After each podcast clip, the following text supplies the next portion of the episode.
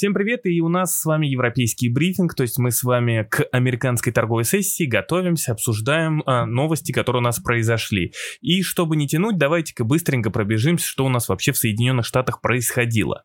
Значит, а, в Соединенных Штатах опять растет резко а, дефицит а, а, торгового баланса, то есть а, дефицит торгового баланса в Соединенных Штатах вырос просто до каких-то космических уровней и на данный момент составляет 80 3 э, и 74 миллиарда долларов в январе. Это самый крупный, э, второй по величине рекордный показатель с 1989 года.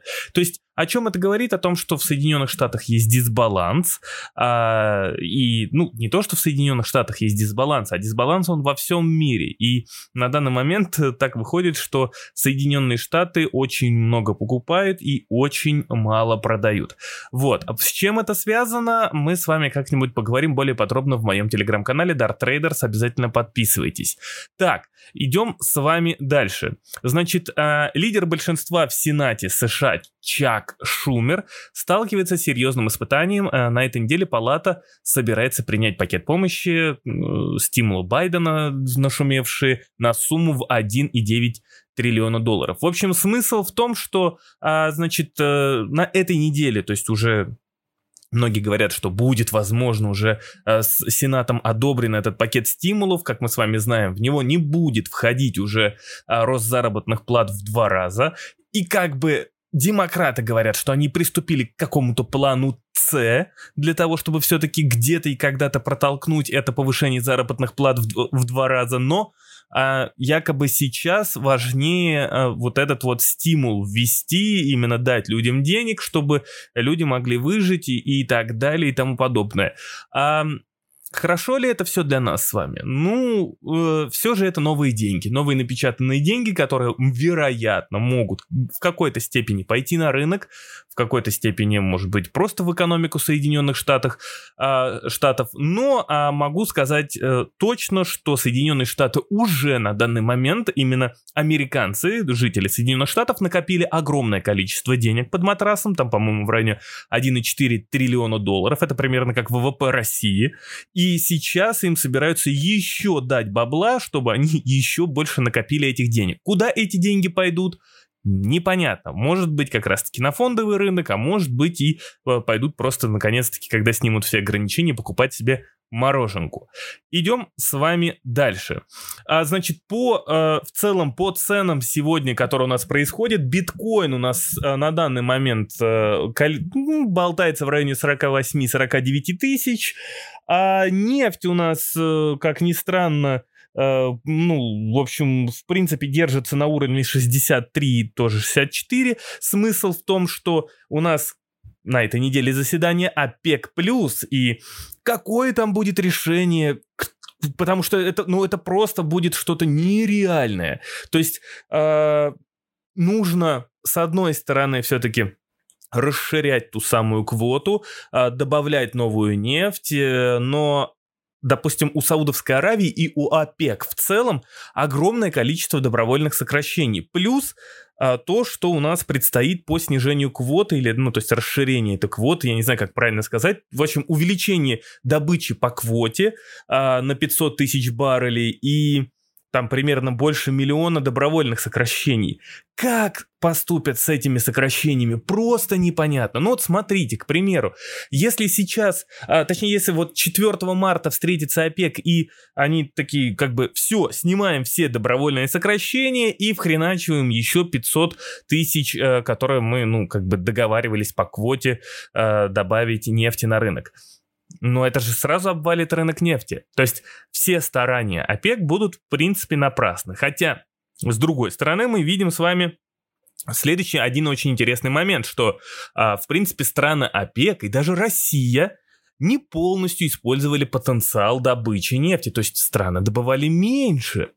Ну, как бы непонятно. В общем, непонятно, что к чему это все дело идет, но а, учитывая то, что все равно, да, нужно избавляться от этих добровольных сокращений, то, что прогнозируется, что а, спрос а, на нефть будет только возрастать и возрастать и возрастать, а ОПЕК придется принять какое-то сложное решение. И это сложное решение может быть, ну, там, совершенно в разных форматах. Ну вот смотрите, да, там а, примерно до а, июня месяца ОПЕК плюс должны добавить на рынок нефти примерно э, где-то 2,3 миллиона баррелей в сутки. Сейчас они вот как раз-таки гадают, как, что, чего и правильно это дело сделать, потому что, ну, то есть взять и ввалить сейчас всю эту нефть, которая есть, а, ну, опять же, обвалит рынок. И есть предположение, что ОПЕК на заседании, которым э, будет все-таки, да, там э, отменит добровольные сокращения и плюс вот, да, вот это вот по квоте, э, которая есть, то есть увеличит добычу по квоте на 500 тысяч, и получится, получится, что типа они договорятся, что с апреля на рынок нефти вывалится полтора миллиона баррелей в сутки. То есть представьте, полтора миллиона баррелей в сутки. Это очень может ударить э, по рынку. Многие аналитики там уже гадают, в какой последовательности и как это может, можно сделать. Я, э, ну, в смысле, потому что это в апреле добавится полтора миллиона баррелей в сутки, и потом сколько у нас остается? Э, а, 800 тысяч баррелей, потому что до июня месяца нужно 2,3 э, миллиона баррелей в сутки распределить. Поэтому скорее всего, скорее всего, ОПЕК не пойдет путем, чтобы взять и захреначить в апреле а, по максимуму нефти. Я думаю, что они будут, опять же, добавлять все это дело постепенно. То есть это будет миллион баррелей в сутки а, все же в апреле и потом постепенно, постепенно, постепенно увеличивать. Вопрос только в том, миллион за счет кого? То есть а, миллион а, баррелей это значит получается либо допустим, та же Саудовская Аравия из своего миллиона добровольных сокращений должна, э, типа, как бы, ну, только вот а, продолжить добровольные сокращения только уже на 500 тысяч и 500 тысяч добавить по квоте всем добычу, и, но получается, Саудовская Аравия останется под большими сокращениями. Либо же, либо же, а, просто уберут добровольное сокращение, а по квоте добавлять как раз-таки нефть не будут. И но здесь Россия может встать на дыбы и сказать, нет, ни хрена, мы хотим расширяться, мы хотим больше продавать нефти, мы хотим больше выкачивать нефти и так далее. Поэтому я вас уверяю, то есть, э, в принципе, э, каждая встреча ОПЕК, она очень интересная, очень интригующая, и нас наверняка ждет довольно-таки интригующая очередная сделка. Поэтому 4 марта будет весело. Может быть, кстати, как обычно, э, общение по э, сделке продлится и далее.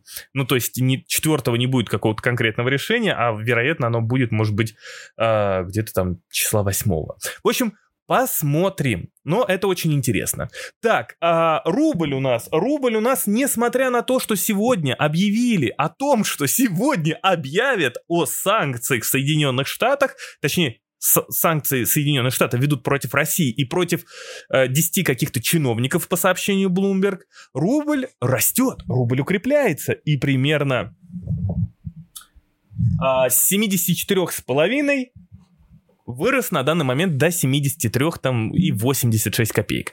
А, непонятно почему, в принципе, нефть-то сильно не растет, не, не, не реагирует. Вот, в общем, я пока не разбирался, я не смотрел, но рубль держится бодрячком, не знаю почему, опять же, но нужно за этим наблюдать. И опять же, нужно сегодня наблюдать за тем, какие против кого санкции ведут. Но на самом деле, опять ведут санкции а, точечные, ведут санкции против конкретных людей. То есть я не думаю, что в будущем, да, там, когда вот вводят персональные санкции, даже стоит обращать внимание на эти санкции. То есть это какое-то вот обычное теперь стандартное дело в мире, которое происходит. Каждый вводит друг на друга санкции, и не нужно говорить, что там США плохие, то, что они вводят против всех санкций, или Европа, потому что а, во всем мире каждый вводит против каждого санкции. И а, здесь вот как бы вот такая вот острая, остренькая политика у нас происходит. Вот, поэтому наблюдаем, а, следим за моим каналом, смотрим, ш, против кого и как ведут санкции. Просто,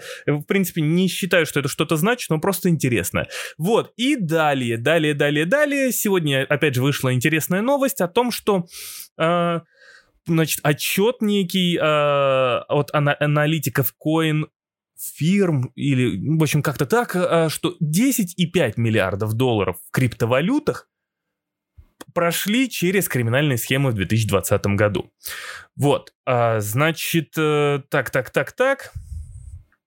Это у нас получается так, так, так, так. Ну, короче, смысл в том, что а, это на самом деле не, ну, как бы роста какого-то вот использования криптовалют в мошенничестве прям вот сильно большого нет. Ну, то есть вот э, как бы, ну да, используют э, криптовалюту в мошенничестве, но в принципе а, этот отчет э, также показал, что а, наличку используют гораздо больше а, в схемах отмывания денег, мошенничестве и так далее и тому подобное.